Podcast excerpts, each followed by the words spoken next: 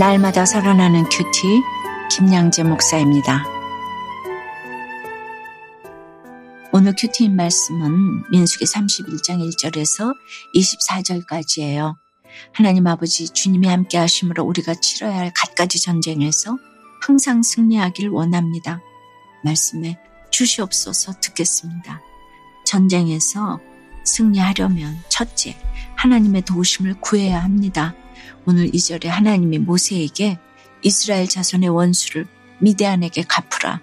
그 후에 네가 네 조상에게로 돌아가리라고 하세요. 하나님이 미디안을 심판하기로 작정하셨다는 것이지요. 또한 모세에게 미디안을 정복하는 일이 그가 죽기 전에 완수해야 할 과업인 것도 알려주십니다.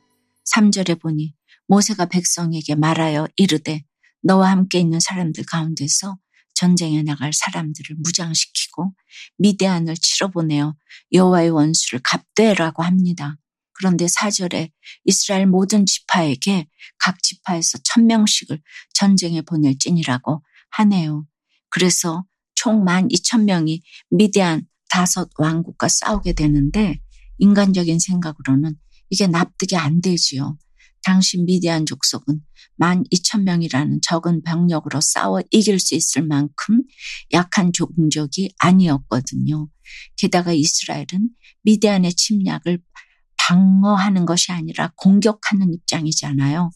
군사 전문가들의 말에 의하면 한 집단이 다른 집단을 공격하여 승리하려면 적어도 3배 이상의 병력을 보유해야 한다고 해요.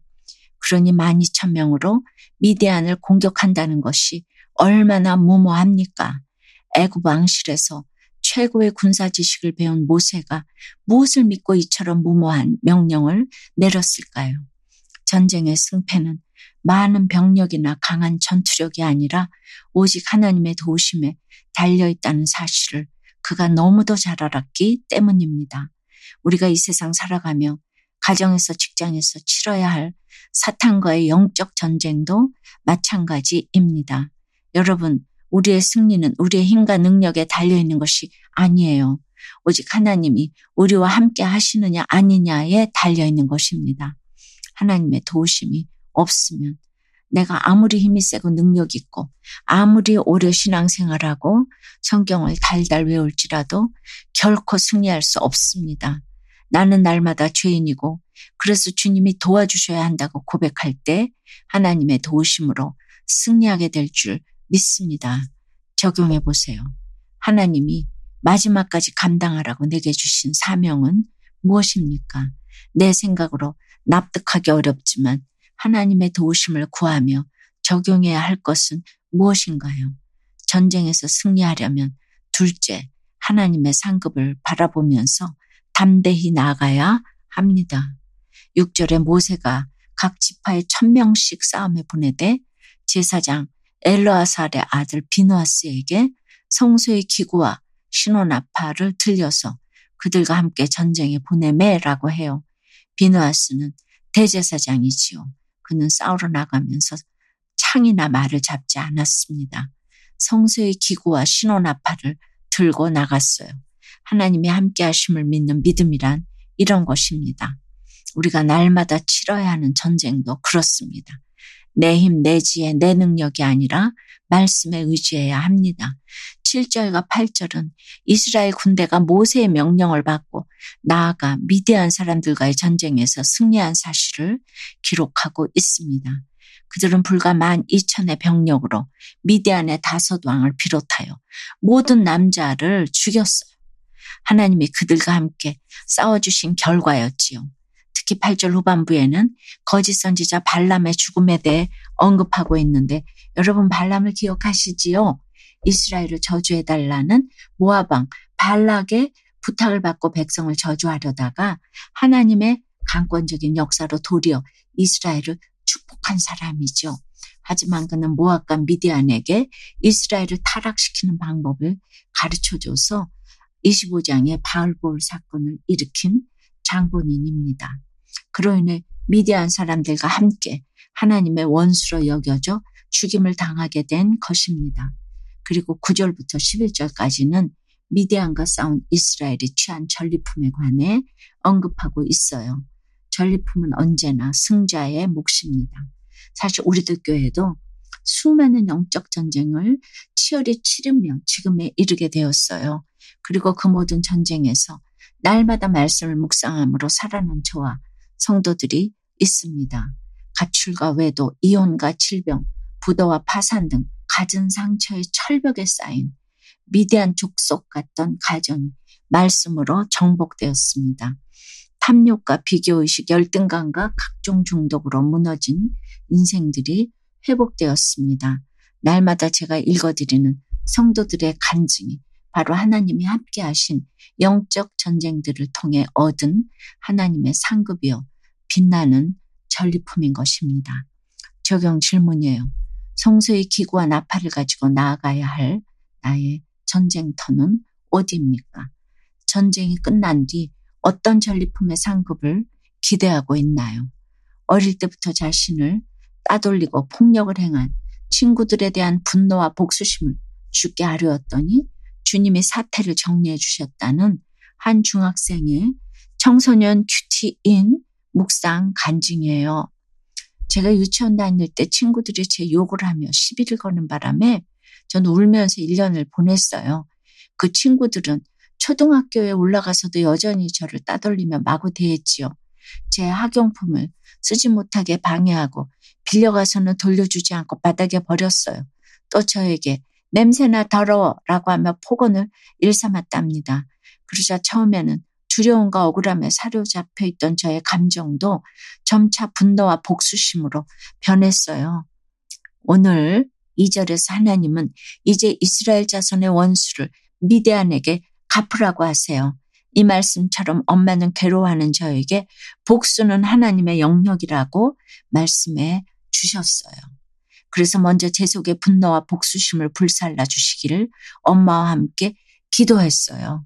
잘했어요. 그랬더니 얼마 뒤에 하나님이 그 친구들을 다른 학교로 전학 보내 주셨답니다.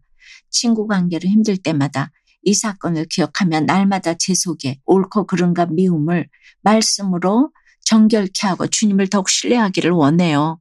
저희 적용은 원수를 미워하며 자기 자신을 해치는 친구들에게 위로의 말씀을 전하겠습니다. 친구 관계로 힘들 때마다 오늘 말씀을 되새기며 하나님을 신뢰하겠습니다. 입니다. 여러분 유치원 다닐 때 이렇게 힘든 일을 당했다고 해요. 이런 아픔을 이 땅에서 누가 해결해 줄 수 있겠습니까? 학폭이 가고 그러면 해결됩니까? 이렇게 같이 엄마와 기도했다 그러잖아요.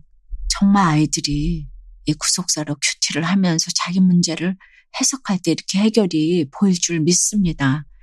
이게 말씀으로 하나님 앞에 올려드리고 고쳐주소서 이거 하는 것밖에 길이 없는데 이렇게 깨달아줘서 얼마나 감사한지 모르겠습니다. 13절 이유를 보면 전쟁에서 승리하고 돌아온 이스라엘 군사들을 향해 모세가 진노합니다. 왜죠?